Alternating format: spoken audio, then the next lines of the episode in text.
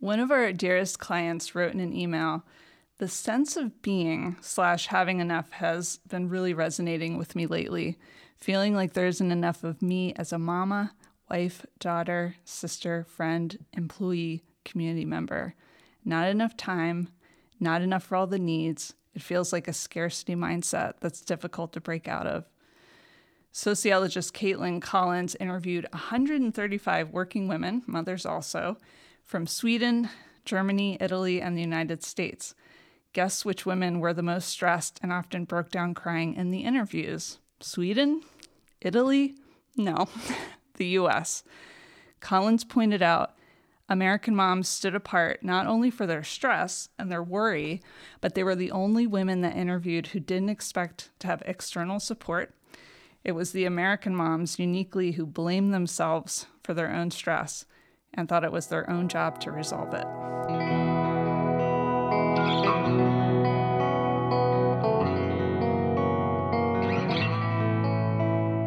Welcome to The Behaviorist with Work Wisdom, where we help you adopt high performance mindsets, behaviors, communication, and culture. I'm your host, Sarah Colantonio. Our intention for the Behaviorist podcast is to share accessible, concrete practices that you can weave into your whole life to begin a shift toward joy and meaningful achievement. Today, we're turning our focus on mom guilt, and we're grateful to have Ashlinn Maslin Serrani, Donor Services Officer from Lancaster County Community Foundation, Vanessa Filbert, CEO at Community Action Partnership and Associate of Work Wisdom, also Dr. Carmela Truss, psychologist at the U.S. Department of Veterans Affairs, and an associate of Work Wisdom joining us. Hey. Thank you all for sharing your wisdom today. So here we are, you're all leaders and mothers, and we're we are taking it on ourselves to solve this, aren't we? No pressure. No. um, I'm not a mother, I'm a stepmom. So I'm really interested to learn about this concept. So, Ashlinn, I want to start with you. What does it mean to have mom guilt? Like, this is a working mom phenomenon, correct? We're not grappling with dad guilt, are we? Like, is your husband a working father? Um, I like to say career mom or um, career parent because I think no matter um, if you're a mom, a dad, a parent, a caregiver, you're working, right? But having a career and being a parent is this special kind of challenge and balance. So my, my husband um, is a career dad. He's a software engineer, and um, I have been working full time since uh, well uh, before I got pregnant, but since we had our first daughter. So I, I it seems like it's something that's unique to people who identify as moms. In the conversations I've had, I think dad guilt is out there, but I don't see dads discuss it as much. Maybe I'm just not in these conversations, but this is my. I'd love to hear what you all think. I would say the question is is it about like emotional literacy Mm-hmm. and people being willing to kind of own those vulnerable feelings that they have because Mm-hmm. so much of mom guilt is about these struggles with feeling like something isn't enough or you know like something isn't being achieved the way that somebody thinks it should be so is it that there's no such thing as dad or non binary or other types of parenting guilt? Or is it that maybe mothers are starting the conversations? I'd wonder. I mean, I think it's interesting. Um, what is mom guilt? Um, yeah, I feel like it's an evolution um, of an understanding of the beginning and ends of ourselves. You know, I feel like where I've struggled the most is when I thought, you know, there's a finite amount of who I am that I can contribute to the world, and I'm trying to meet everyone's needs around who whatever those needs are, and that contributes to like feeling like someone's not getting the best of me or the most of me in a moment.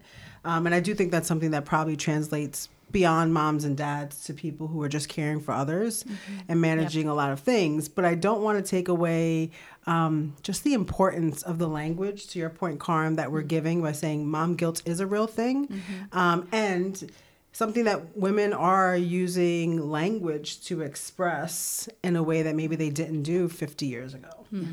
I love your definition because, spoiler alert, that email was me Ah. that Sarah read at the beginning. But that that sense of what did you say, like giving the best of yourself in all situations, Mm-hmm. And not always being able to. Yeah. right. Right. Like everybody has a limit, but then who gets the best that day? Does Yeah. your work get the best? Does your do your kids get the best? Do the dishes get the best? And I think that's a really interesting mentality because when we think about giving the best of ourselves, you know, colloquially, there's always this like, I gave 110%, which one is not real, right? You cannot give more than entirely of yourself. But we can start to ask this question of where did I learn that doing well at something, doing something meaningfully, means that I give the entirety mm-hmm. of myself because the math of that requires like all of us be five of us. Right. Right? Mm-hmm. Like Right. the self that's fully caring for me, the self that's fully caring for my kids, the self that's fully caring for my friends and mm-hmm. partners and next thing you know, like talk about tapping into scarcity, right? Mm-hmm. Like we don't have the time or the energy to be able to do that. And so our expectations versus what's possible are so discrepant that we're set up. And I, I think that's the setup for mm-hmm. guilt, right? Yeah. Is that Right. this mismatch, right? Right. But and I'm sure is- we'll talk that about is so defeating right like even if you can't articulate my expectations are here and what is actually possible is much lower because the expectations are here it just it kind of feels like you're constantly losing or you're constantly not doing enough Yeah. right yeah Well, I think part of that is I think it's all about the story that we tell ourselves. So, is there a mm-hmm. story where it's I have to give my entire self to this thing, this person, this assignment, or can I discern what is the best version of me in the present moment that I'm in mm-hmm. with whoever's in front of me? And I think that takes a lot more intentionality and clarity mm-hmm. about what you being your best looks like. Mm-hmm. Right. Um, and that's different for all of us. yeah Um, you know, maybe my best self is when I can always bring humor in a space that I'm in. And when I know when I'm not contributing that, it's a signal like, oh, I'm not feeling so great because I can't even find the joy or the humor, Right. whether it's with my kids or, and we know that as moms, right? So, like, there's things that your kids do, and on a certain day, it's super funny. And on the next day, it's like, you might not be here absolutely not. don't do it. Um, so I think that it, it's giving us margin to mm-hmm. assess that best version mm-hmm. and and showing up in that space. And honestly, I think a lot of that is about being present and mm-hmm. operating from the present moment, tuning in with what we care about and what matters to us in that moment, because these are each new context is going to, I think, like you're pointing out, Vanessa, is going to have a different balance where we're bringing different things to this moment at this time in mm. this context. And so, oftentimes, when guilt is showing up in our bodies and our minds, that's not we're not really operating from this mm-hmm. moment looking in the eyes of the person across the room from us right it's like we're up in our heads Oh, in, yeah, the for sure. In the story, story, yeah. you know mm-hmm. feeling like we can't do the thing the story is telling us we're supposed to be doing Wow.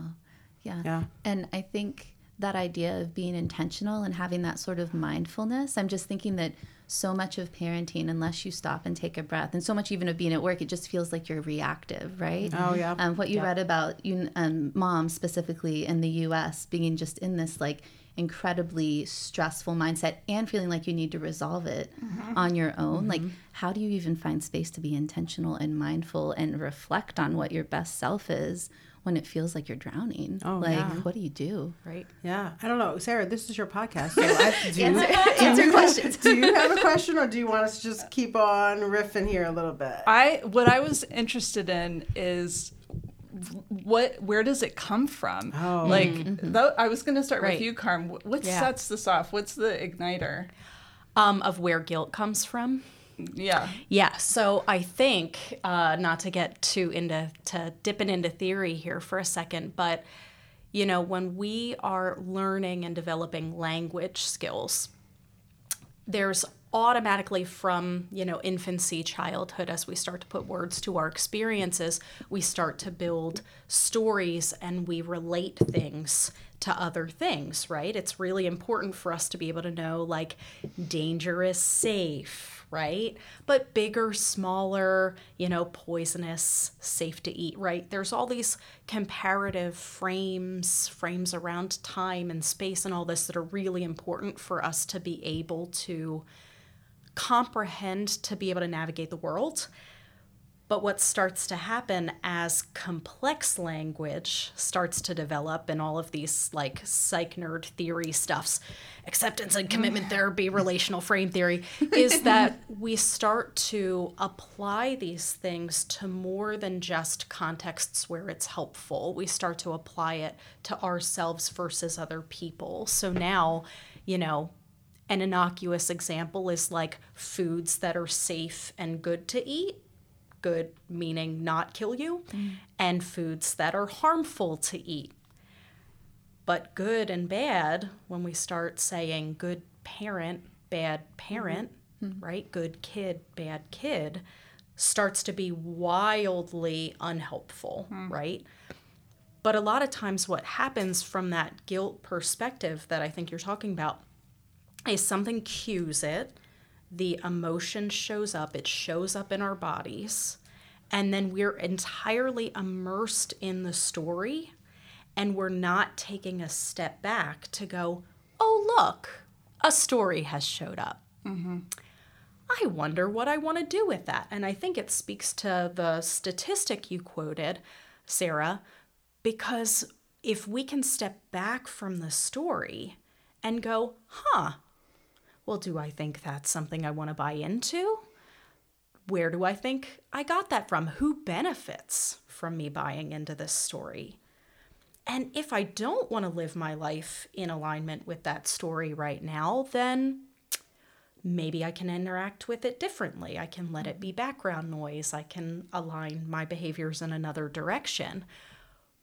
But instead, a lot of times, what we do is we try to do this quick reconciliation because it's discrepancy, right? And we don't like cognitive dissonance and uncertainty and all of those uncomfortable feelings. So it's a lot more controllable to be like, this is probably my fault. So why don't I just, because we can control our own behavior, right? And we know mm-hmm. that. Mm-hmm. So it it, our mind almost creates this narrative that if we take more control over it, it could somehow become manageable. But that sets us up in this like oh, wild cycle, cycle right? Where now we're trying to control all this stuff. Mm-hmm. That and you're just nodding your head, oh, Vanessa. Yeah. So I mean, I think it's you know, for me, it's comparison is a thief of joy, right? Um, and how can I find joy in the things that um, you know I've been assigned to do in this world if I'm constantly comparing myself right. to whatever I think someone else who's doing it better, whatever that means. Um, so I, you know, I think there's this place about, and this has been my experience, is that oftentimes when we are struggling with comparison um, and we have an internal narrative, we're looking for evidence, and we will find it. Mm-hmm. So if I want evidence that I'm not a good mom today, I'll think about the interaction with my kid where I was short um, if I want to find evidence about how I wasn't a good leader today, I'll reflect on a part of a meeting that maybe didn't go the way that I wanted it to right. go. So, this training of ourselves of mm-hmm. saying, okay, I've got to recalibrate what I'm looking for evidence for. Right. And that's confirmation bias, yeah, what you are talking about. But I think we also aren't necessarily trained as people to think like, all information is interpreted. Oh, so right. Mm-hmm. anything I encounter, I have to make sense of. And so I can frame that through the lens of, wow, look at this great thing I did. Or I can frame the very same piece of data through, wow, that wasn't perfect. What a F up. Right. and it can literally be the same exact thing. Yeah. And so, mm-hmm. not taking that step back from our thoughts and experiences mm-hmm. and noticing some of this can set us up. Yeah. Mm. yeah Ashlinn, yeah. I was thinking, you know, now that you outed yourself with yes. me, I, I, I, wanted to say too, you had mentioned about social media. And when I when I was mm-hmm. saying how does, you know, what sets it off, that sort of came to mind when, you know, it's such an easy place to compare. Oh my goodness. Yeah. When you see a picture of um, a really happy family that's one of your friends and you love them so much and they're they're baking something and all their kids are wearing matching clothes or even clothes that just don't have stains on them. And they're like all looking at the camera and smiling and it's like oh my gosh if i took a picture of my house right now. And you know you know in your head like that is not completely real. Well, you know, it took them a hundred takes. right, right, right. that Because if the children are looking at Yeah. the camera, like it took, a, yeah, a hundred takes. But that um, comparison creeps in. I think it's not just social media. Social media is definitely even like the ads that are marketed at Oh, yeah. parents. Right. All these like beautiful, yeah. So that Yeah. that can kind of get in there. I think that's huge because these triggers, like ads, social media, these things that set up really interesting stories, right? Like, you should live in a house that never looks or feels lived in. Right? Not possible. it's literally impossible. Yeah. But, you know, that's where asking the question, like, who benefits from me buying into this story is a really interesting one because I think a lot of mom guilt is related to things that are actually meant to sell products. Um, so things like, oh, wow, you just had a baby. You should look like you never had a baby. So here are the, you know, hundreds of thousands of dollars worth of products that you should buy, right? Accurate. So it's really interesting to think like whether it's the home, the kids' outfits, the activities, like the the things the mom is supposed to look like or do or be. Mm-hmm, mm-hmm. A lot of that, if it's triggering that guilt, we should ask if somebody's trying to make a buck off it. because a lot of times they are. Yeah. yeah.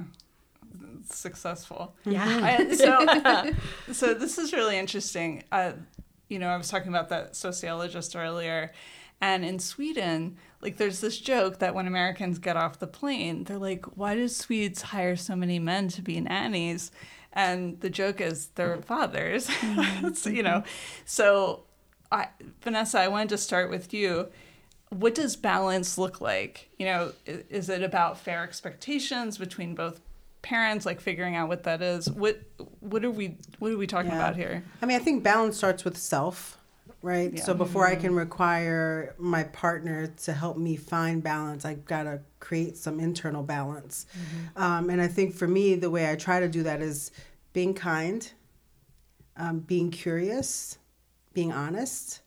Um, and setting good boundaries, um, which is not easy for me to do because I'm a two on the Enneagram. So I am wired to like overextend myself every single time. Boundaries are hard. And they are hard. And I think what makes it difficult for those of us who are in the world feeling like our purpose in the world is to help, it becomes really hard because then it doesn't feel like I'm fulfilling my purpose if I'm oh. not helping everyone mm. all the time. So I think there's a place there, but it's also like invitation. So I've got to invite, you know, my partner in and my kids in to like, mm-hmm. this is a story that I'm telling myself about this. Give me other data points about the story.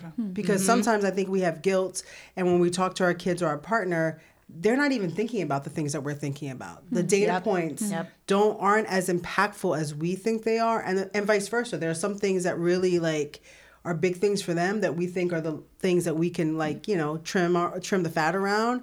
And if we're intentional about um, communication and and this idea of like we're all committed to each other and we care about each other i think we can create more balance. But um, oftentimes i think we're pursuing balance with getting no information from anybody else who's a part of the equation Yeah. so I think finding balance for me has been. I remember when um, I decided to go back to college as a working adult. I was 31 or something. So my kids were I don't know 10, 5 and 4, you know, like young kids. And my husband and I we have different things that we bring to our family. Um, I do most of the cooking. He does mostly all the other things, which we are grateful for. um, but it was a it was a small thing of saying we had a family meeting with small kids saying mom really wants to do this thing it's really important to her and it's important for you guys um, long term but this is what it means for our family it means she won't be home these nights. It means she needs time to study. It means that dad's going to learn how to do some cooking um, and you're going to have to be gracious with him about that. Um, Yeah. you know it's it's about learning and building culture around helping each other. And it was just that moment of like we we we rocked that schedule for five years. Wow. um, but i remember when i graduated those four faces were the most important faces in the mm. audience and they were beaming they were mm. so proud because i invited them in hmm. I didn't say, I'm going to go back to school. I'm going to figure it out. Nothing has to change here.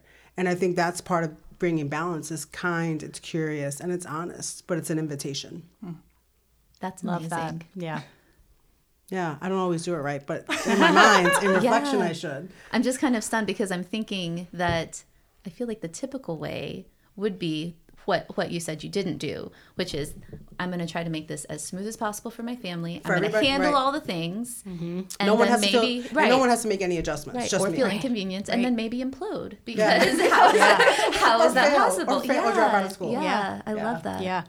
That's I think that's really key what you're pointing out with that too because I think somehow along the way I've encountered a lot of people in my own life included that have these ideas or will kind of verbalize things around like I shouldn't change as a person. So I'm somehow like hurting or violating my mm-hmm. relationships if I change as a person, if my needs change, if the things I want to do change, and then other people have to adjust in accordance with that. And it's really interesting to step back from that because that I certainly had internalized that. And stepping back from that and thinking, wait, what are the what's the implication of being the same exact person I was as a young adult, let's even say 25 and be gracious there, as I am in my 40s, 50s, 60s, if I'm able to live that long, right? So, like, it's really interesting to think that we would do so much to try to maintain hmm. not you know and we tell ourselves these stories right that we're mm-hmm. hurting other people imposing on other people because we'd be asking for adjustment flexibility partnership change and i think that's a big part of when moms are transitioning in jobs mm-hmm. transitioning schedules. It's like i'm asking for change. And that implies that it's such a bad terrible thing. When it's like do we really want to not change, hmm. not grow, not push ourselves, not try new things our whole lives? Like, is that something we'll be satisfied with? Hmm. Right. Mm-hmm. And I think here's the thing is dissatisfaction leads to resentment. And there is nothing like a mom who is filled with resentment. Mm-hmm. It is a tough space to live in for herself mm-hmm. and for the people around her. So I think this idea of, you know, um, being open to the evolution of who we are as people is it's real. It's real mm-hmm. life. I think one of the things that I try to remind myself of is that there's a season for everything. So there's a season for me when I was changing diapers and running kids to daycare, and and that was a different season of my life. And um, I'm in a different season now where it's like I've got one kid left in high school. I have adult children. Um, what it means to be present and available to them looks very different Right. that when it looked like when they were little. And in some ways, I've learned some things about um, the moments that I missed, you know, and I had to reconcile that. And just as as they've gotten older, be able to talk about that. Um, you know, my youngest will always remind me of like, you know, just feeling like I'm always busy. Which is true, but one thing that I think we've found balance in is that like she checks my schedule every day. Wow. So she pulls my phone out, she looks at my Outlook, Mm-hmm. and she's like, Can you commit to being home at this time? Like your last meeting's at four. Will you be home by five?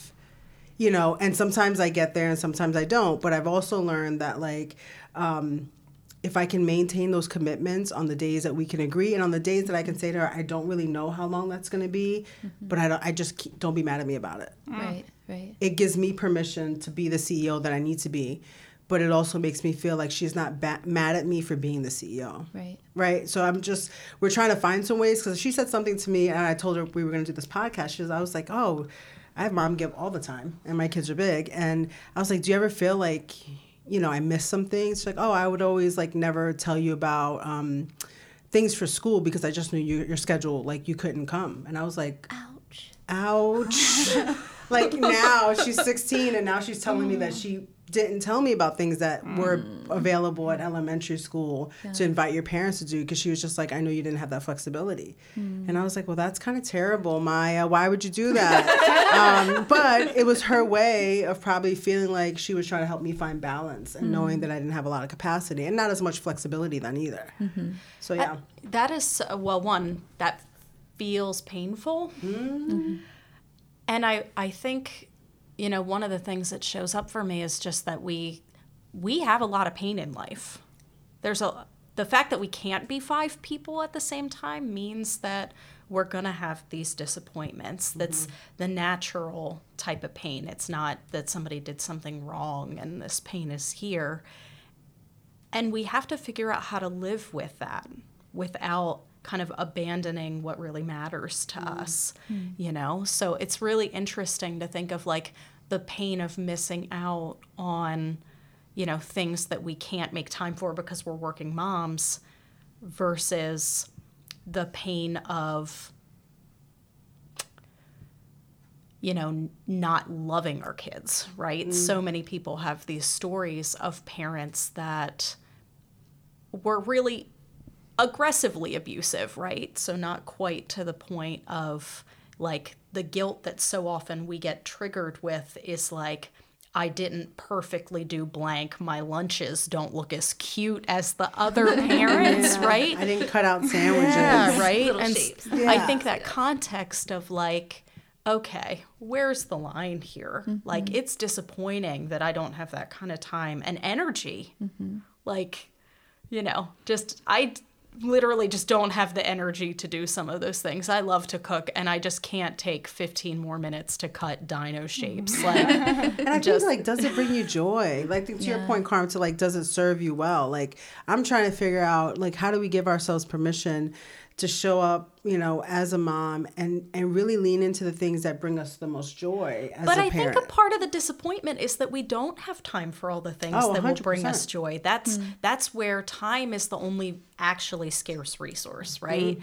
Our love, our values, Oh, our yeah. intention towards people are not finite resources, but arguably money and certainly Time. time, Right. are scarce. And so in those times being able to say like okay, like how do I sit with my disappointment that I couldn't do this thing that t- typically brings me joy, but I just can't fit it in? Yeah. How does that feel for you, Ashley, when you think about like time? Is that the place where you feel the biggest pinch around mom guilt? Definitely. Hmm. Because there, I feel like you'd need like double the amount of hours in a day Mm-hmm. to actually do, right, the cleaning. Even though, you know, you're sharing it. I get, I get to share it with a partner. Yeah. I'm lucky that way.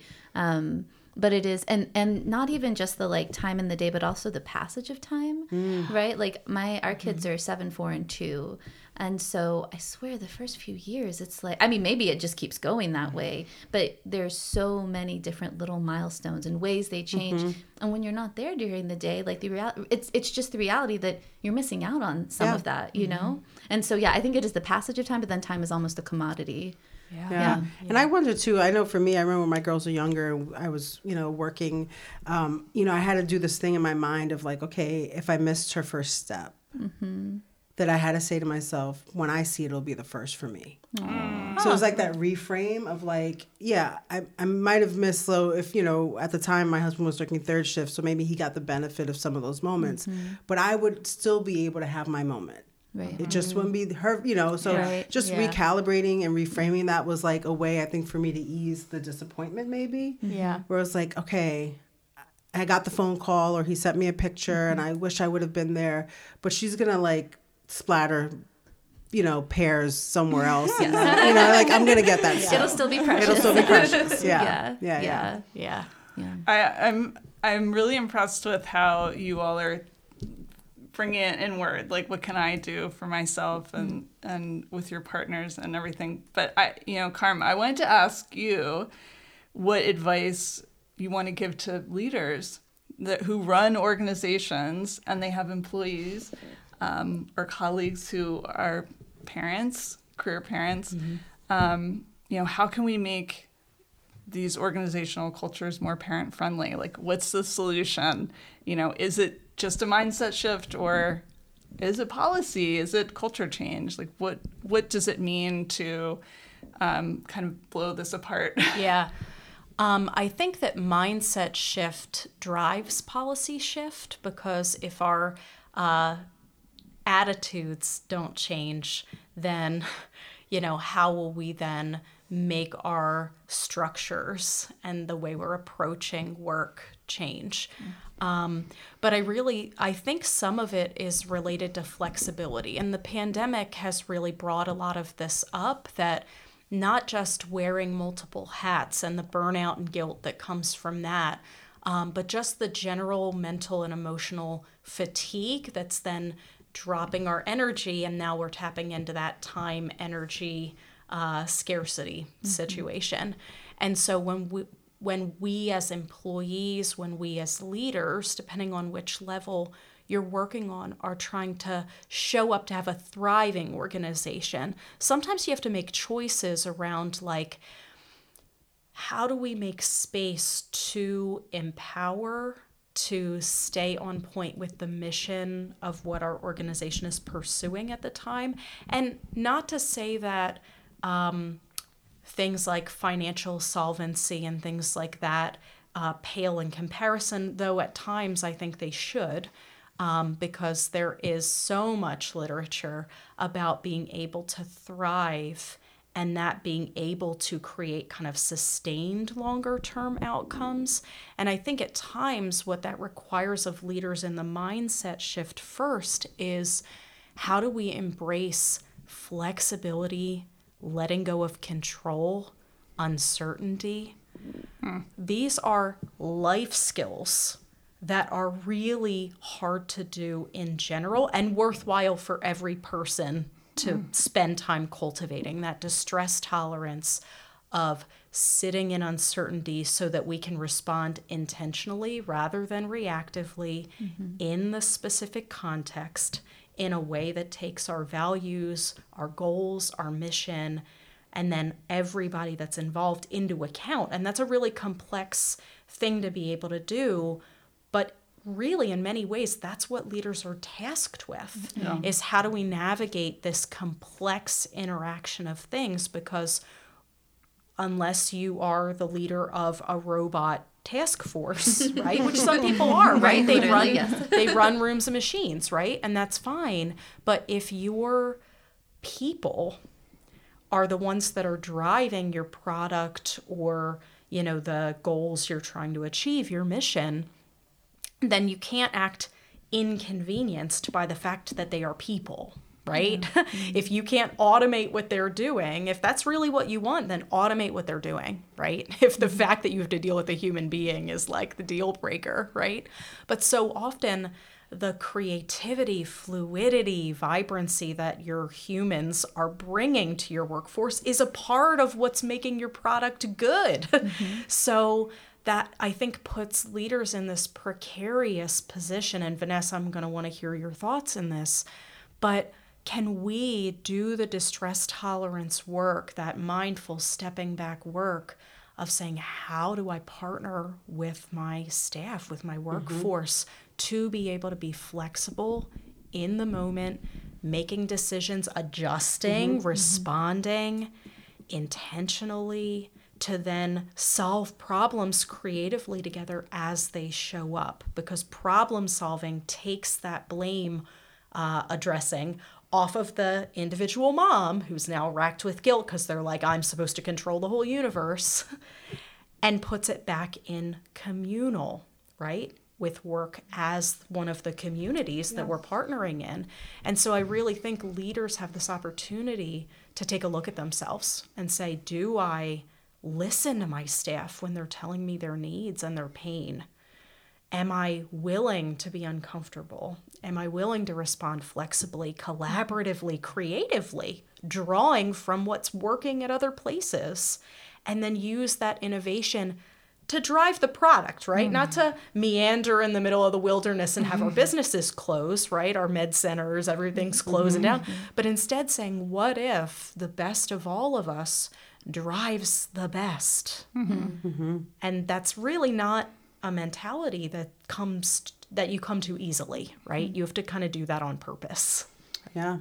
I think what's fascinating for me it's it's been really thinking about authenticity mm-hmm. and if we don't see people as whole they're not their authentic selves and we're creating an environment in which we're saying you're not invited to be your authentic self here so um, i'm also i think careful that that flexibility doesn't just live at one level of the organization and how do we do that in a way that feels equitable yeah. when there are some roles in the organization that don't have the same kind of flexibility. Yeah. So supervisors have to really get creative about what support looks like, Right.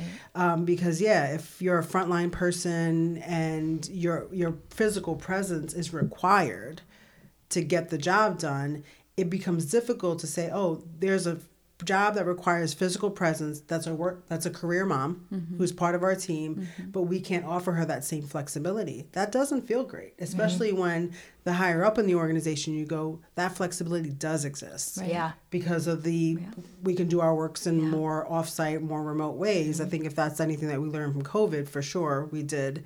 Um, so I think for me, it's about um, asking the question about equity.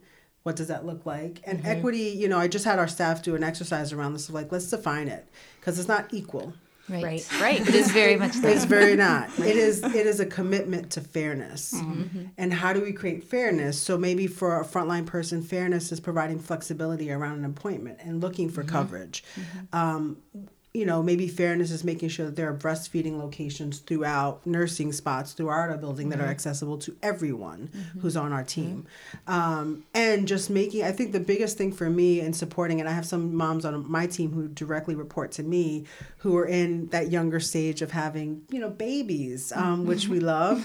Um, it, it's little things. It's like when they jump up on Zoom, I'm so intentional about saying hi and and just affirming the presence of those kiddos Yeah. in that space because those moms are usually like, I'm, I'm on a Zoom call. Like, get, get out of here. So I just try to create um, relationship and mm-hmm. levity of saying, "Oh my mm-hmm. gosh, I'm so happy to see you. Tell me more about what are you doing mm-hmm. today, right?" Yeah. Um, and that creates authenticity because I know that they are not, you know, we're not flat Stanleys. Yeah. I don't know if you guys remember that book where Yeah. it's like he just got mailed everywhere. I mean, we're three dimensional whole people with complicated experiences in the world. And my hope is that I can create space in our team that they, my, the team who are right now really raising younger kids can feel supported. You know, I have moms on my team who are nursing and will go mm-hmm. camera free and they're like, mom duty. I'm like, great, got it. You know, right. but we've created that culture on our mm-hmm. team where it's like, even though we have men on our team, that there's no shame in that, right? Right, and there's right. no like, oh, she's not getting her job done because we know that they are bringing their best selves. And if they don't feel guilty about what they have to do to be a mom, then I don't want them to feel guilty to what they have to do to be a leader. Yeah. Yeah. I I think that. you're speaking to this really intensely creative problem solving, though, because you're right. There are so many jobs that you have to spend at least a minimum amount of time, a certain amount of time present on the floor. And being able to say, okay, well, then what do we do with the rest of your time? Can we be flexible with how you document?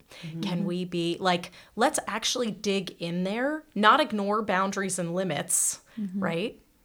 and not feel let not take on guilt Right. about boundaries and limits but saying okay is there a space to be creative mm-hmm. here then Right. then let's get innovative let's get creative Right. like we don't have to end the story at all or nothing we Right. can mm-hmm. get in this kind of super flexible middle Yeah. which is hard that puts more onus on the leaders to do that Right. Right. And to know that, like, you know, I know for me, I'm not a big, and my team, you know, they love me, I think, sometimes. But, you know, I'm always like, how many more policies? Like, and I'm, and I'm so much more about, tell me about the practice. What is it that we're trying to put in practice? And does that need a policy? I'm with mm-hmm. you. But if it's a mm-hmm. practice that we're trying to cultivate, can we lean into the practice? So mm-hmm. um, I'm trying to find balance in that too, because I know that when you have a large staff, there are going to be needs that come up that you just can't meet those needs, and then that doesn't feel mm-hmm. great. But if we're really talking, targeting this idea of we have people in our community of work um, that are career parents and they need some flexibility, what does that look like? Mm-hmm. Because I just feel like it's a fair exchange. That flexibility gets me someone who wants to be there, mm. who's willing to go the extra mile for the mm-hmm. job, um, who sees themselves as someone who is cared for, seen, and valued, and I mm-hmm. think will reciprocate that to the organization. So I feel like it is, it is an investment, but it's one that's going to give you some return. yeah Can I call out something you said about value? Because I almost feel like even a step before, how do we be creative and how do we, like, you have to value your employees um, enough that the changes are worth it. And so, something I've experienced as a career mom is it is tough for some coworkers who maybe um, were stay-at-home parents, right? Who, when their kids were younger, that was not the norm that moms were working. Dads were working, but moms were not working, um, or that there's really a confusion about why would you work? Like, why would you be a mom? And have children and work right? And so there's all these these stereotypes and really stigmas and mindsets that if you have that in the workplace it almost feels like a step before like you have to know that your your working parents and specifically your working moms have value and be willing to make those changes around it. Does that make sense? Yeah, I think Yeah. some of that speaks to women not being valued, though, you know, because generationally, I grew up uh, in a family that was like immigrant, very maternal driven. The mm-hmm. my grandmother, my mother were all you know workers. My mom was a sta- was a uh, single mom for a mm-hmm. period of time, like. And so the mentality that I was raised in, and this I think speaks to the fact that we get our stories mm-hmm. from what we're exposed to. So leaders have to navigate the fact that different people are bringing different mm-hmm. stories Right, in. right. Oh, and so being able to cultivate the conversations sometimes has to be one on one. What's making this difficult for you? Let's partner together. But I think having women in the workplace, having having diversity at all in the mm-hmm. workplace, whether that's racial diversity, gender diversity, it's like now you can't be cookie cutter and be like, well, this is what you have to do. You have to give everything to here, deal with whatever shows up. And and that's just not in anymore. And I think people during the pandemic, I think this has highlit a lot, but I also think that as social justice movements have happened, we're now seeing people saying, I don't want to live under that anymore. That's not, that's contributing to my guilt, my burnout. Like, that's not what I want my life to be about anymore. That's going to be a seat of regret for me. Yeah. I think what's interesting about too what you said, Ashlinn, is um, almost like you're trying to explain it to the generation that was there before you, right? So it's like you're looking for permission and be like, don't give me a hard time about like this mom guilt thing or the fact that I'm looking to have balance and do all the things because maybe that wasn't how you showed up in the world at that time. Um, I do think that's just helping set some norms in the organization around that. This has evolved. Right. Um, and we want, you know, we talk about choice so much in this country. Um, and it is about choice. Like, I should have the choice to say, I want to be a mom and a partner and a worker and a learner. And I don't have to not be all those things. I think what I have a responsibility to is to determine how much of that can I do in one season of my life and not have regret about it. Right. right And You know I, what I mean? yeah I love there it. may Yeah, always be some regret mm-hmm. because it's not going to be easy and clear all the time. I think there is a little bit of a mentality of what do we do with FOMO, right? What do we do when we have to miss out on mm-hmm. something or when something doesn't pan out the way we had expected it to? And so often I think that can be a place of guilt and regret instead of going, wait a second, I never would, I'm not a mm-hmm. fortune teller. I never would have known this. So, how do I just respond to this new information I'm gaining mm-hmm. instead of turning it inward and blaming myself and now feeling regret or self punishment or criticism or things Right. based on that? Because how could you have known? Right. Right. Right. And I think for me, and and maybe it's, you know, part of me is there's an internal optimism piece of like, I'm just going to try to find the joy in it. Yeah You know, I'm going to find the joy in the moments that I have. I'm going to try to find the joy in the decisions that I made. Mm-hmm. You know, I'll lament when I need to lament. Mm. Um, but I really, I, you know, I feel like I can be my best self when I can find like, what's the one good thing that came out of this? Even if it was a mm-hmm. lesson mm-hmm. about you did too much in that season and it cost you. right Right. I'm going to walk away knowing that, oh, there's a way that I have to approach things because I do have a limit. Yeah. So, Yeah. yeah. I love Yeah. that reflection. Can I add one policy? Yeah. yeah. Yeah. Can't belabor this conversation, but um, maternity leave, Oh. specifically maternity leave, parental leave in general. But my gut feeling, without having read the study from the sociologist that you referenced, Sarah, is that the fact that still in the United States we have no paid parental leave for people who have had a baby, and almost every other country does. So, in terms of a policy that companies can put into place, paid parental leave. That is not short term for moms Yeah. and Yeah, dads. we Yep. agree. And it is Yep. not short term disability. Short term tr- dis- disability is great, but what you are asking your employee to do is to take a pay cut Yep. at a time when their medical costs are going up, their living costs are going up, they are probably daycare costs are Oh, happening. absolutely. And so paid parental leave. I love Yeah. it. And not Amen, saying it enough. amen, Yes. amen. Yeah. Yes. Yeah. Thank you. Um, Ashlinn, Yes. thank you for bringing this up as a topic. I, I'm sure there are people out there that are feeling heard when they hear this hope so. episode. Um, I'm grateful for all of you for being part of this move- movement of helping others in the workplace enhance their individual and collective team performance. Um, part of that it's it's really going to be paid maternity leave, parental leave. Uh, thank you, listeners, for downloading the Behaviorist. We hope that you'll subscribe. You can also reach out to us through our, uh, our website, workwisdomllc.com, where you can enjoy Work Wisdom press and productions, ask questions, and give suggestions of topics. Uh, just like Ashlinn did, uh, that you'd like us to explore in future episodes. As is our custom, we'll leave you with a quote. I- had to go with Michelle Obama. I mean, She's go a- for it. She's a leader and a mother. She said, For me, being a mother made me a better professional because coming home every night to my girls reminded me of what I was working for. And being a professional made me a better mother because by pursuing my dream, I was modeling for my girls how to pursue their dreams. Hundred Yep. percent, it. Michelle. Thank She you deserves all. applause. Yes. Thank you.